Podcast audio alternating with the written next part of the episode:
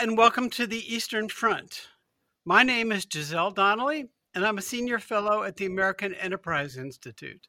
I'm joined today by my colleagues Julia Joja with the Middle East Institute and Georgetown University, and Dalibor Rohac with AEI.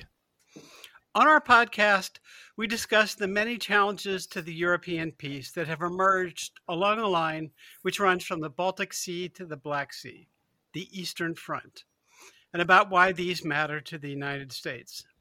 Today, we're joined uh, by Charles Gati, who currently uh, hangs his shingle at the Johns Hopkins School of Advanced International Studies, uh, uh an organization, an institution uh, dear to my heart. He was also a member of the policy planning staff at the State Department. If you enjoy this episode, please consider subscribing, rating, and reviewing on Apple Podcasts Spotify, or wherever you get your podcast. Thanks for joining us. And Dalibor, can you get us started today? Of course, Giselle. I'm thrilled to welcome Charles Gati to the program. Uh, I'm not going to give a long winded introduction uh, or cite his numerous works and academic articles and, and, and, and, books. Charles Gati is a political scientist who, uh, just to put it briefly, has seen it all. He survived the Holocaust. He survived the 1956 uh, Russian and Soviet invasion of, of Hungary. He fled Hungary for for America. Um, has been a, a, research professor of European and Eurasian studies at, at, at Johns Hopkins. Taught at Columbia. Uh, worked for for the State Department. Uh, and I wonder, um, and we've, we've talked many times in the past about um, the nature of, of Hungarian democracy and its transition away from communism and, and, and, and the different twists and turns that transition took. But I wonder what he thinks and what his reaction was when he watched the news from Hungary on Sunday, particularly the striking juxtaposition of a world that you know watched with horror these images from Bucha and and, and Ukraine, these war crimes uh, perpetrated by by Russian invaders in Ukraine, and and and, and juxtapose that with uh, with a speech uh, by Viktor Orban as he uh, as we as we learned the, the news of his of his electoral victory in, in, in Hungary, where he doubted his success as a victory over the Hungarian left, over Brussels bureaucrats, over international media, and over the Ukrainian president, whom he named checked. I thought that was it was a fairly grotesque uh, sight to to behold, and, and, and I wonder in, in in light of of, of, of Charles's you know experience from from the 20th century how how you know how it how it struck him. Has he has he lost all hope in a free and democratic hungary? Or or you know where where where where, where does it where, where, does this where does this electoral outcome uh, in the present international context leave us? Well my answer is uh, quite personal. Uh, i grew up in a country that's uh, listed and for a long time has been listed as uh, one of the more pessimistic countries in the world. And then I moved to America and uh, lived there for more than 60 years, uh, which is one of the most optimistic countries in the world. So the question is, which one do you want to hear from? My Hungarian self, or you want to hear from my my American self. Those two uh, don't always coexist.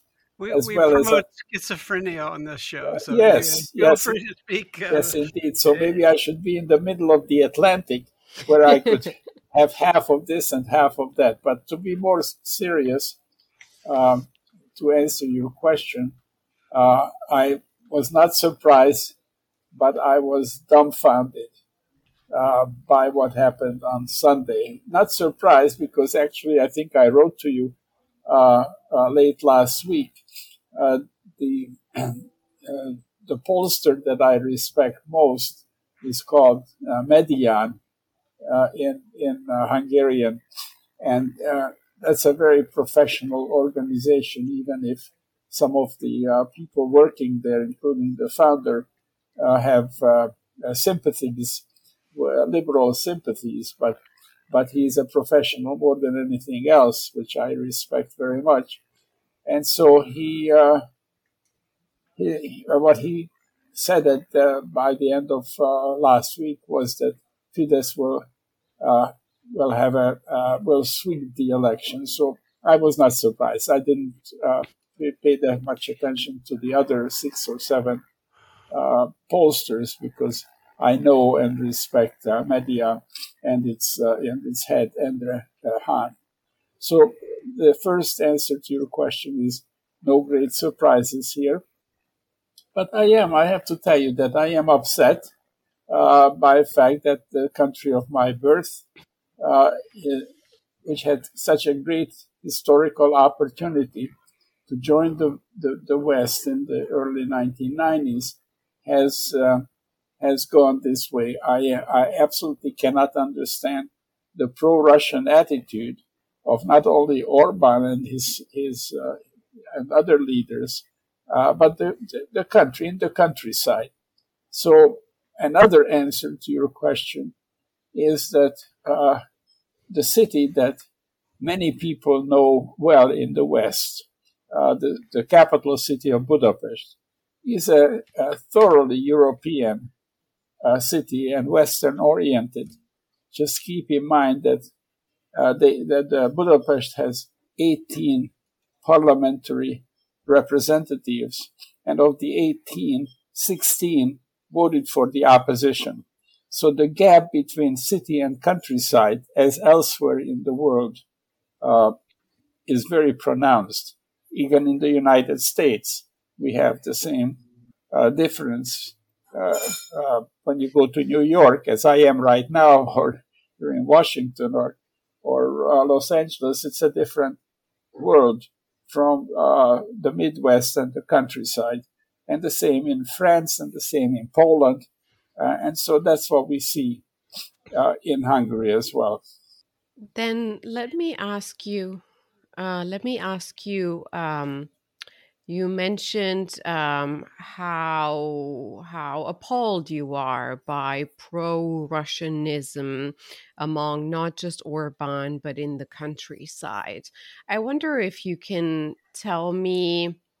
You know, it, it's a it's a big ask, and I know how complicated this is. But I wonder if you can tell us and our listeners uh, in a nutshell, where do you see the biggest vulnerabilities in terms of Russian influence? Um, we know there's deep um, infiltration financially in the energy sector, but also in the hearts and minds. So, can you help us make sense a little bit about um, on what pro Russianism in Hungary is to you? Well, as I as you quoted me correctly, I'm totally surprised by uh, by the the turn away from the West, which was very clear in the 1990s, and then there was the so-called Eastern opening by Mr. Orban, and to my surprise, uh, uh, his supporters, uh, his party's name is Fidesz, the Fidesz supporters even now, even now, as uh, Dalibor mentioned, uh, the, the cruelties and the destruction and the uh, lack of of uh, sympathy for for civilians. Even after that, uh, they they like uh, the pro-Russian government and voted for it. It is a stunning reversal of Hungarian history because without going into great details, back in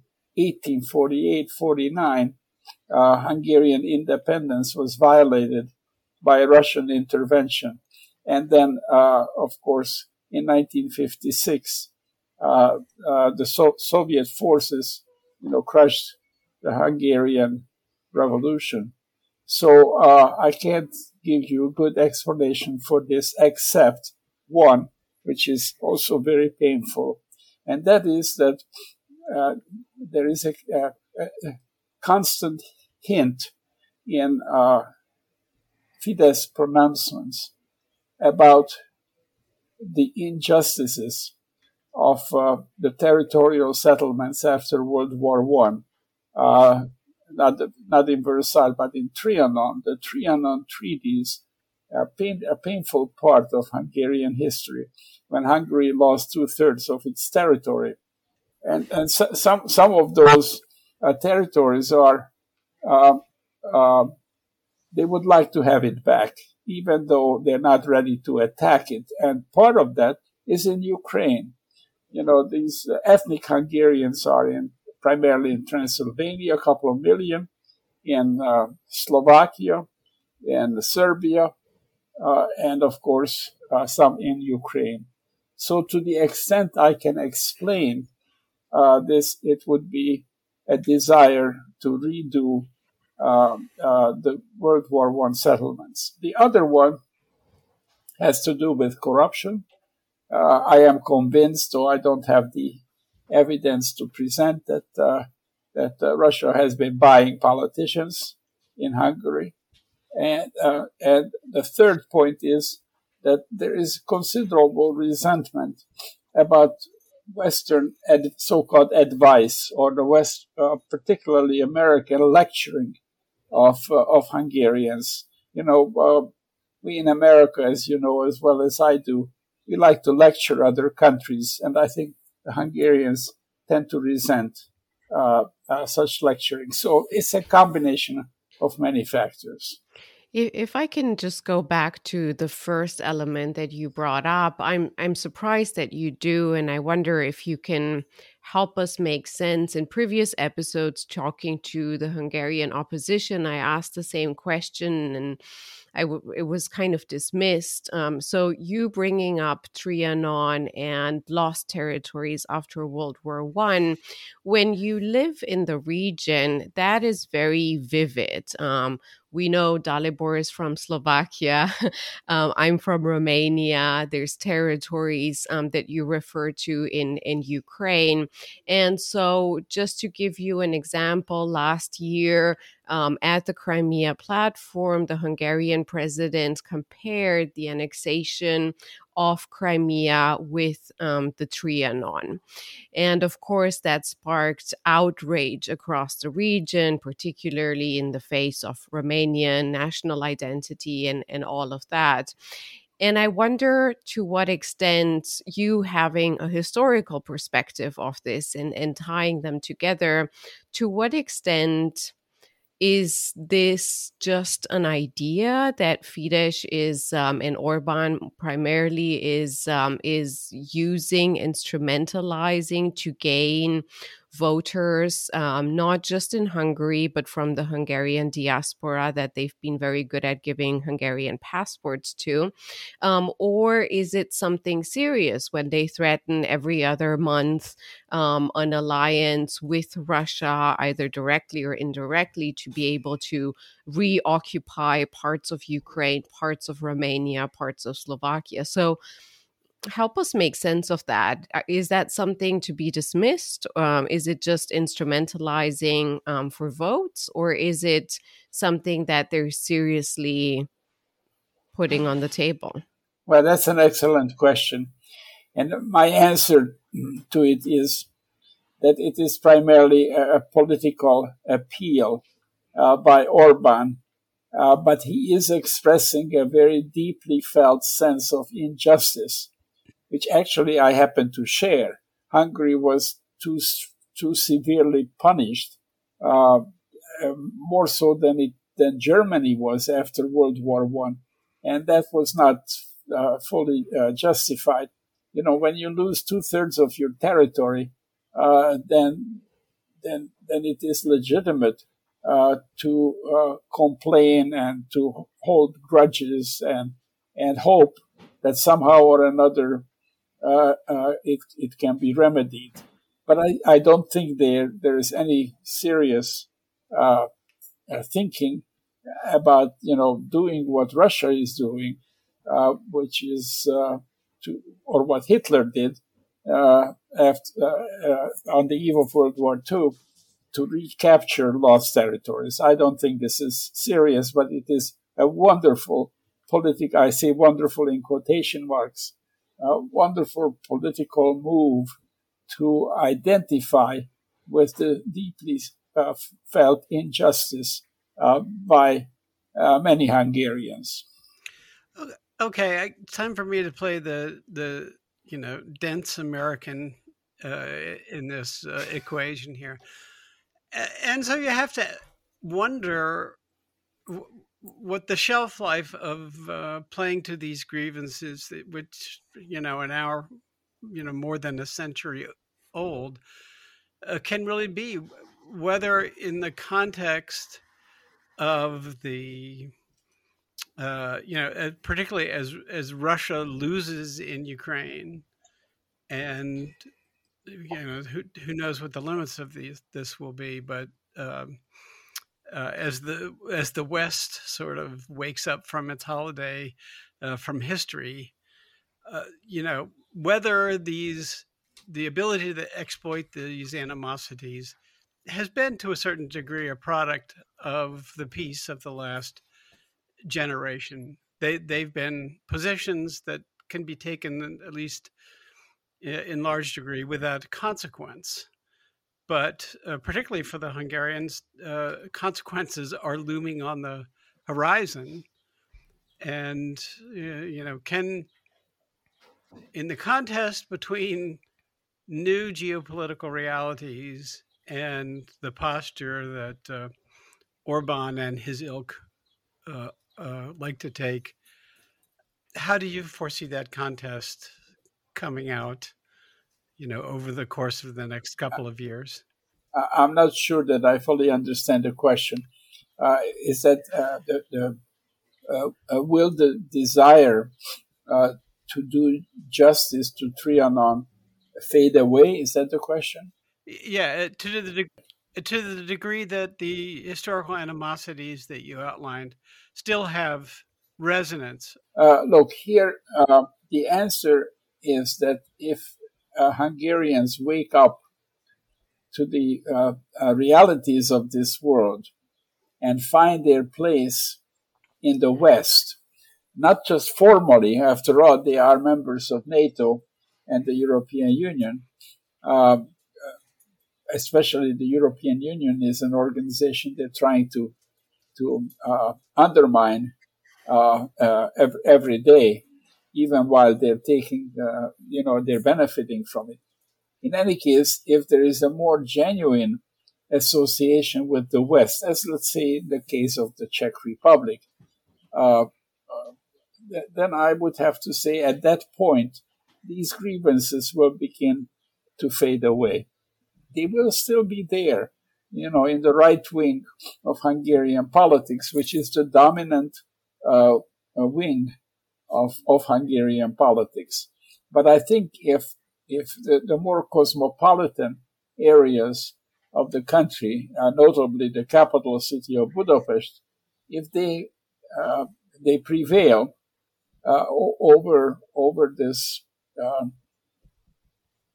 is uh, uh, inexplicable association with Putin's Russia, I think at that point, the attention will turn away from these, uh, uh, as you said, you know, hundred year old uh, grievances, and they will focus on, on other issues, you know, economic uh, growth, etc. Let me just add that back in 1991, when the changes took place, or 89, 90, 91, Hungary, Hungary was number one among the, Soviet bloc countries. Uh, uh, you know, in fact, in effect, gaining independence. Number one, economically, because he was already a member of the IMF, among many other things, and privatization under the communist regime proceeded, I mean, very, very slowly, but certainly ahead of the other countries. And, and today, economically, it is among the last. So once that's overcome and people's attention is on these issues, uh, uh, uh, Uh, uh, uh, then I think the historic grievance will begin to fade away. I certainly hope that's the case. I'm not convinced that it will be. That's an that's an interesting uh, hypothesis. I mean, I'm I'm not quite sure that there is a sort of direction that that these these the, the, these kinds of phenomena just move along in a in a sort of linear fashion. There was, of course, another election this weekend held in another Eastern European country, uh, Serbia, and we'll actually do an episode on Serbia uh, and its own Russian links soon. But but I was struck by some of the parallels between the two. So Serbia too has this, uh, you know, sense of grievance from the collapse of Yugoslavia and and a sort of imagined humiliation at the hands of the West and and this sort of Milosevic nostalgia politics still still is very strong in Belgrade and is being leveraged masterfully by Alexander Vucic, who is one of the closest European allies of of Orban, of course, and uh, and in, in, in Serbia's case, it serves, uh, I mean, I think a directly destabilizing role in in, in, in, the region that, that Serbia is playing, whether in, in, in Bosnia or or, or, or Montenegro, and also as a vehicle of just sort of Russian-led regional regional destabilization. So I, I, do think this is a real thing that uh, I think is very difficult to sort of deal with. I mean, in Hungary's case, this is a country uh, you know that is as integrated with Western Europe as as, as, as it gets in, in, in terms of economic matters. It really is an outpost of, of the Bavarian auto industry. Uh, yet uh, I mean, the rhetoric that is coming out of Budapest is, is is very often unhinged. If you you know go back to the 2020 Trianon anniversary, the sort of rhetoric that that that that, that Prime Minister Orban put forward was was quite extraordinary. But I was going to ask you something something else. Uh, most uh, far right or populist leaders who ever had any sort of affiliations or, or ties to Russia had to make a sort of U-turn following the Russian invasion of of, of, of, Ukraine and, and, and, and, and try to backtrack. And Orban is is a conspicuous exception to that. He, uh, you know, drove his, his his campaign on this rhetoric of, of, of keeping Hungary out of the war, of keeping Hungarian citizens shielded from any costs of the war.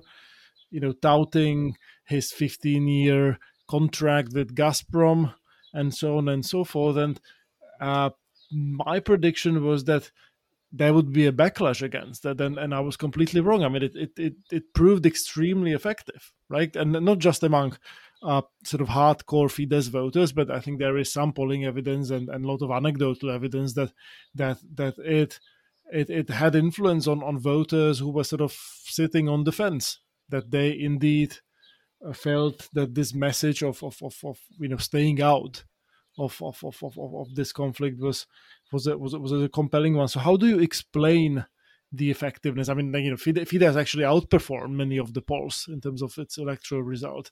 Uh, how how do you account for the effectiveness of this message? Is it just the media diet? Is it just the Fidesz control of you know the information space, or or is there something deeper going on with with the, the, the Hungarian electorate? Well, somewhat grudgingly, I have to point to uh, Orban's skill as a politician. He is he really uh, knows what to say and what to do in order to maintain his popularity at home. Uh, so, for example, um, uh, his his rhetoric about wanting to have peace. Uh, and uh, when he said that he doesn't want Hungary to get too deeply involved, uh, fell on fertile soil in Hungary. After all, who wants war? At the same time, you know, he, he did support some of NATO's actions. Uh, it was uh, something of a U-turn, as you put it, uh, that when he he um, revised his view uh, and and and condemned Russian aggression, but at the same time he also you know did not want to give uh, uh access to uh, you know NATO transfer of equipment via uh, you know Hungarian territory. So he played a game that is quite familiar to students of Hungarian history, particularly in the mid 1940s, 1943, 1944, when Hungary was the, just about the last uh, uh, satellite of Hitler's Germany. At the same time, the government reached out to uh, to the Brits and the and the Americans, trying to make a separate uh, deal. Uh, so this this kind of uh, politics is not novel in in Hungarian in, in Hungarian history. But just take a look at also the last communist leader, the János Kádár, who also you know remained quite loyal to Moscow, but at the same time he opened up the Hungarian economy. He began to open it up uh, to to a Western presence. So this kind of game is not a political game uh, is is not unfamiliar in Hungarian history, and that is what Orban does extreme, extremely well. Uh, uh, I don't want to be very funny here, but he, he is uh, a very good student of the last communist leader, János Kádár, who, who played this, this game exceptionally well. I wonder if we can ask you to put on your American optimist shoes and uh, and uh, um, tell us. You talked a little bit about how um, how this can shift. Um, the historical injustice feeling can change. And I guess the dependent variable here is the West. We've seen today um, the EU, some people commented at last, launching this um, this disciplinary rule of law mechanism, withdrawing um, or withholding funding. Um, so, do you think that either the EU or the United States can do something to change um, what is going on in terms of Orban's rhetoric and Orban's positioning, the Fidesz's um, power in in uh, Hungary?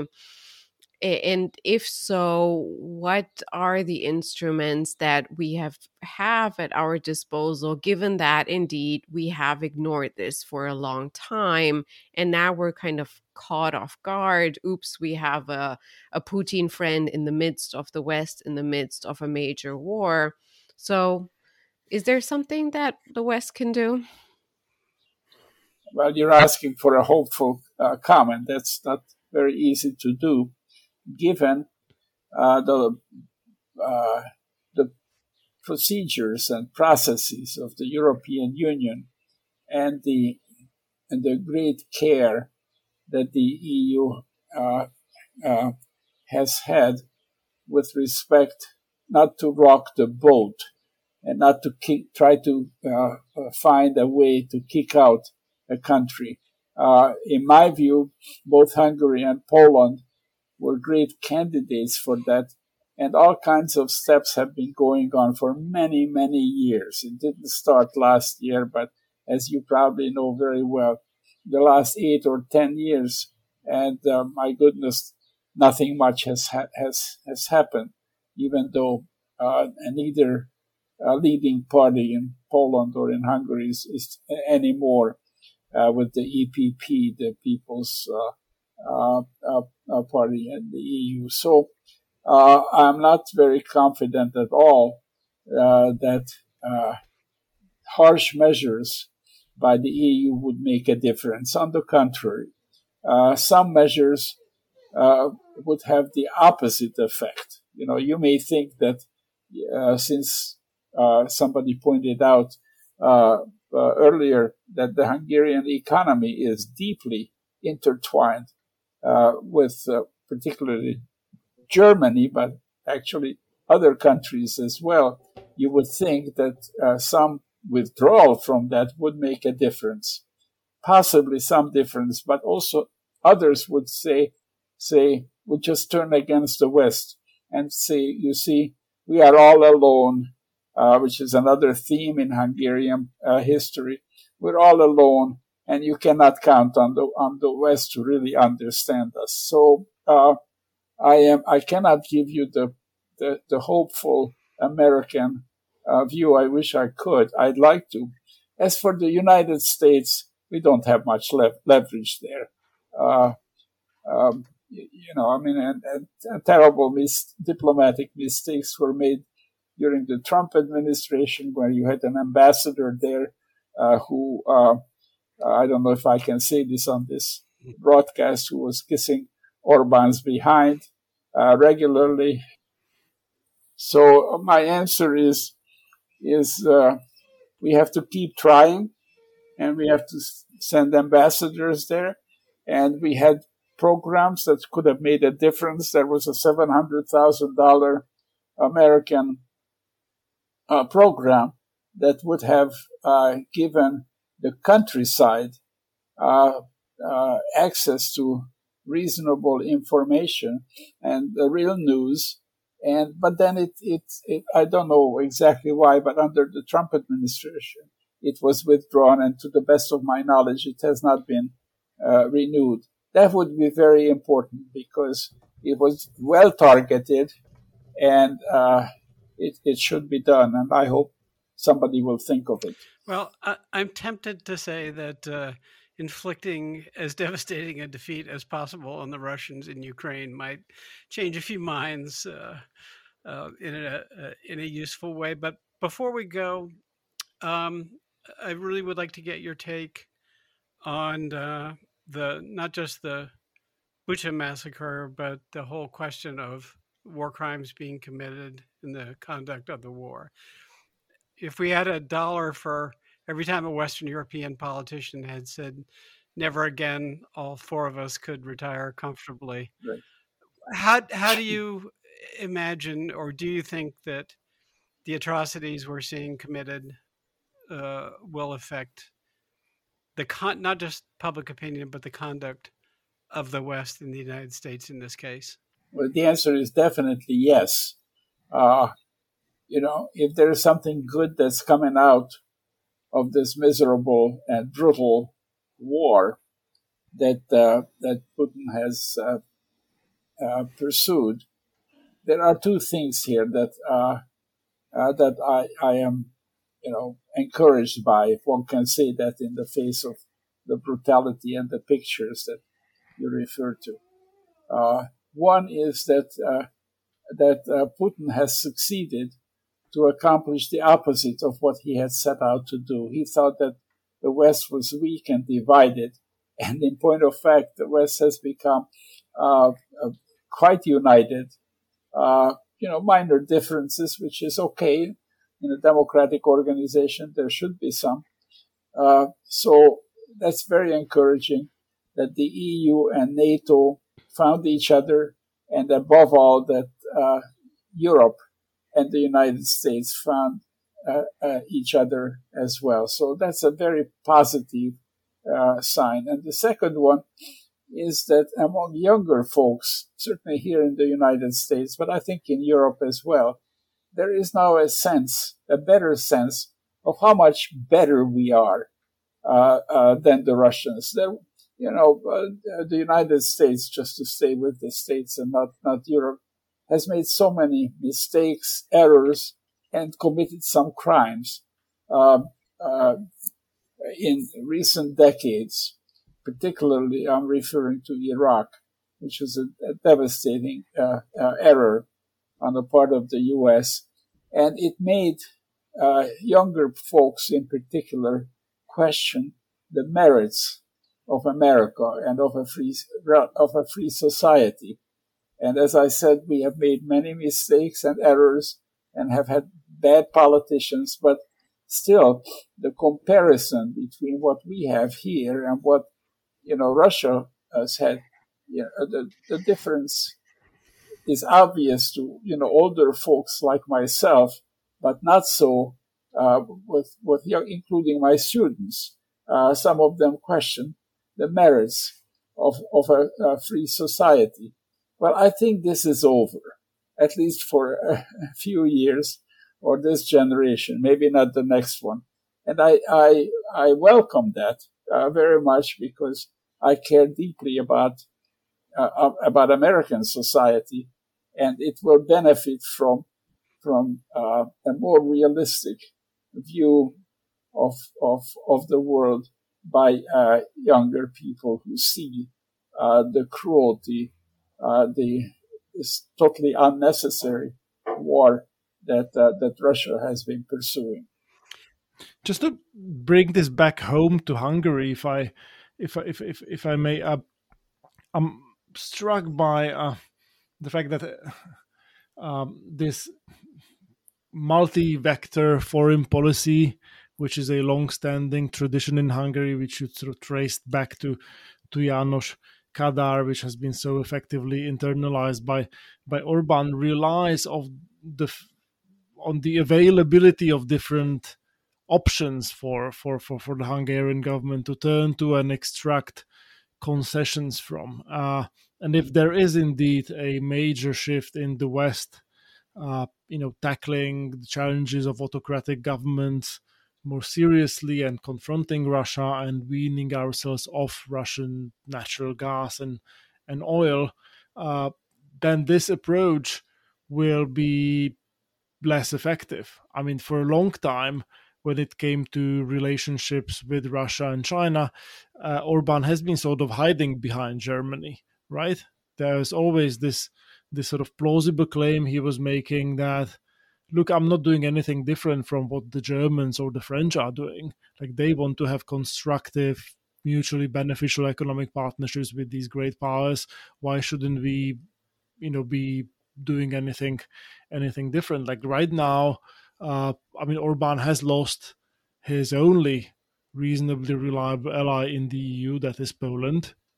Uh, I mean, it really is as isolated as as he has ever been. I mean, you know, he's just really in Europe. He's left with with Putin and and with Mr. Vucic in Serbia, and and you said that that might drive him to the extremes. But maybe a more hopeful scenario is that, you know, it might have been too late for this election, uh, but but but perhaps the Hungarian public will, you know, conclude that this is maybe not the sort of country they want to live in.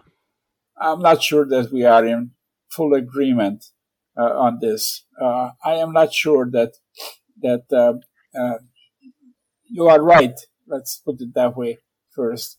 You are right that that Orban's Hungary is isolated. it's worse than being isolated. It is a pariah now in in in, in the West, and it will remain so.